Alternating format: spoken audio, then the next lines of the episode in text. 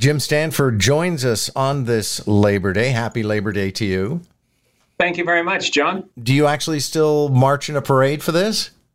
Uh, well, I live in Vancouver. We don't have a Labor Day parade. We have a Labor Day picnic, oh, uh, which is okay. uh, you know in the same spirit of things. So yes, I'll be there having a hot, having a hot dog and uh, listening to the speeches and the music and so on. There, there are two aspects of this that I want to talk with you about. One is just sort of the state of labor and the jobs market and mm-hmm. stuff like that, and yep. then there's organized labor. And I want to start with organized labor. You had a long history with uh, the CAW, which became Unifor. Um, there was a time where everybody who didn't like unions was trumpeting the fact that unions were in decline, but there is every appearance that unions are making a comeback. Yeah, I, I think that's true, John, including in the realm of public opinion. Uh, in the United States, uh, the Gallup poll does an annual question uh, where they ask people, you know, who do you have faith in, big big business, big government, or unions? And uh, the the public approval for unions right now is higher than it's been since the end of the Second World War.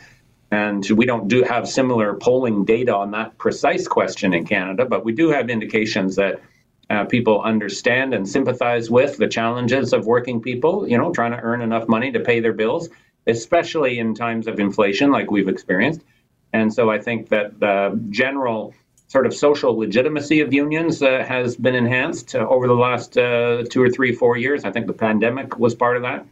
And then the ambition of workers and to use unions and use collective bargaining as a way of bettering their condition has also taken a step up. And we see that every day with the collective bargaining and the work stoppages and the demands that are coming from different unions in every part of the country. Is part of the reason that unions were in decline and are now rebuilding because employers inevitably overplay their hand? They think that it's a one way street, that unions are going to be beaten down. And so they overplay their hand, and all of a sudden you end up with employees who go, screw this. I, I, suppose maybe there's a bit of a pendulum uh, effect that, that happens. Um, I will point out that uh, from the beginning, unions, initially in the history of capitalism, unions were completely illegal, right? It was considered a restriction on free trade for unions to come together and say workers should get together to bargain a better wage with the the guy who ran owned and ran the sweatshop uh, in you know in the industrial revolution days and eventually unions uh, after lots of fights and, and legal fights and political fights and sometimes actual physical violence against them unions won the right to exist in the early 19th century in different places including canada. And within years uh, employers were saying you know what? Unions might have been necessary then but nowadays they're not necessary. Because you know we're more enlightened now and we recognize the sort of life cycle needs of our workforce and we're all one family and we'll take care of you. And it's always a lie because of course as soon as the countervailing power that workers get through collective bargaining weakens or disappears in some cases then employers have a free hand again and this is when you get wages driven down to the minimum or sometimes lower. The use of different strategies like uh, insecure work or gig jobs or other type of arrangements to drive wage costs down even further, and uh, the inability of workers to have a say to improve their lives.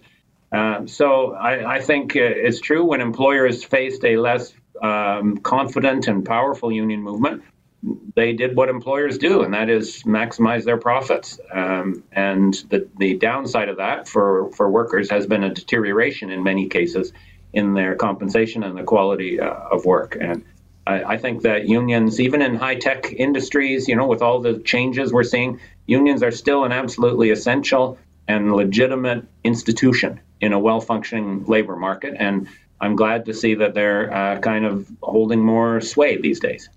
He's not here, which I will concede, but our old friend Jerry Agar often argues that it's unfair and a violation of personal liberty to compel somebody who comes into a workplace to join a union. I'm wondering what your way of framing that issue is.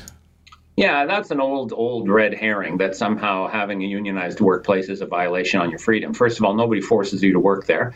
Secondly, there's still a democratic process that uh, the co- workers collectively in a workplace get to decide. So it is possible, and it happens from time to time. It happens rarely, but it is possible for workers to get together in a workplace and say, "I don't, we don't collectively want the union anymore," and therefore the union is decertified. So that democratic option is still there.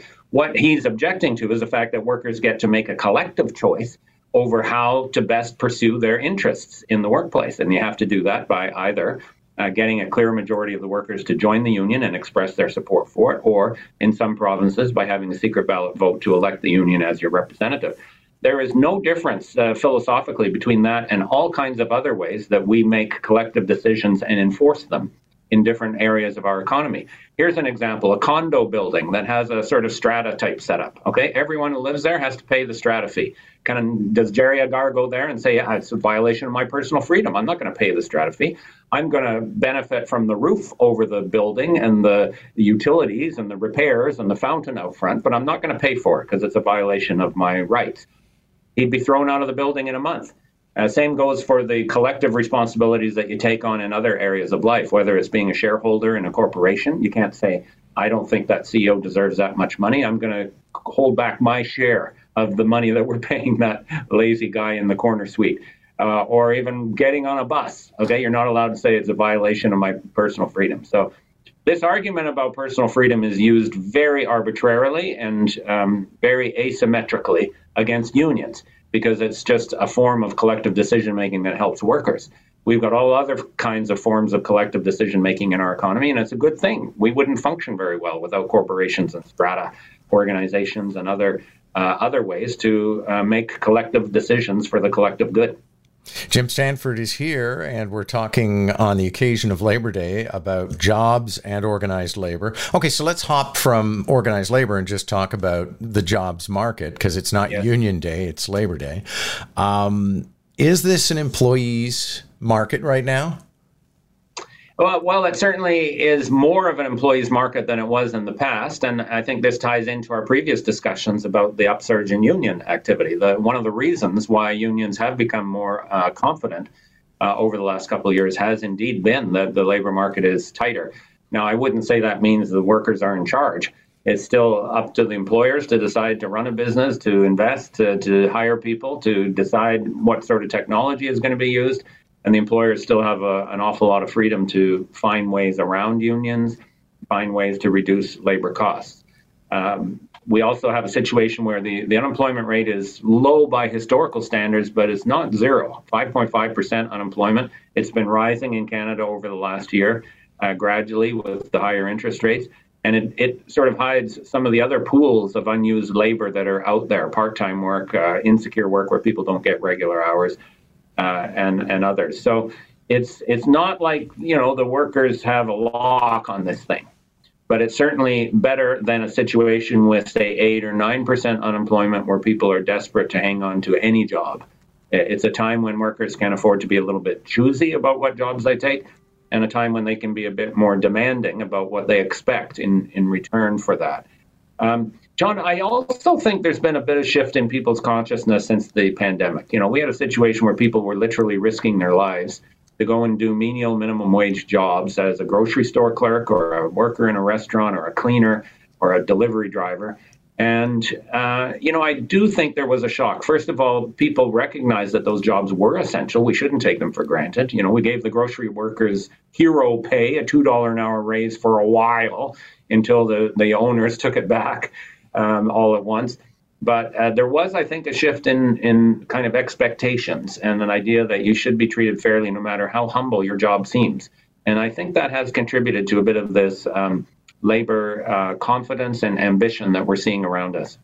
And of course, we've been living in an inflationary environment. So, a lot of people, when their contracts come up, are asking for more money than employers are, are willing to pay. Um, how do you see that differential moving over the next couple of years? Yeah, I, I think the the wages and inflation nexus is going to be the hot the hot issue at every collective bargaining table, no doubt about it. Uh, and we've seen a lot of work stoppages over it. Um, now we do have to look a bit at the history of this inflationary episode. You know, inflation was typically around two percent before the pandemic, and wages were typically growing maybe at three percent. Usually, you want wages to grow a little bit faster than prices, so that you get an increase in your purchasing power, your real wage, over time, and that is consistent with ongoing labor productivity growth and the whole idea of economic development. So that's that's where we were at. Then, uh, with the pandemic, when inflation took off, it, it, it rose very quickly, peaked at 8% about a year ago. It's come down since then.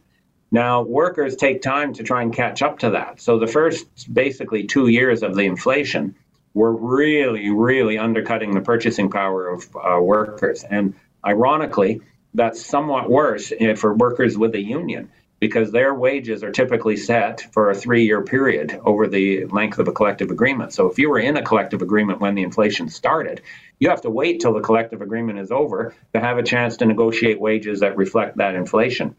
So then you get a process of catch up where the workers are saying, I'm not just looking ahead at what inflation is going to be next year. You know, inflation has come down a lot. It's going to be between 3 and 4% next year. But on top of that, I'm looking at the basically three, four, five, six percent of my living standards that I lost during the initial upsurge in inflation, and I want that back. So this is where it becomes uh, very tough.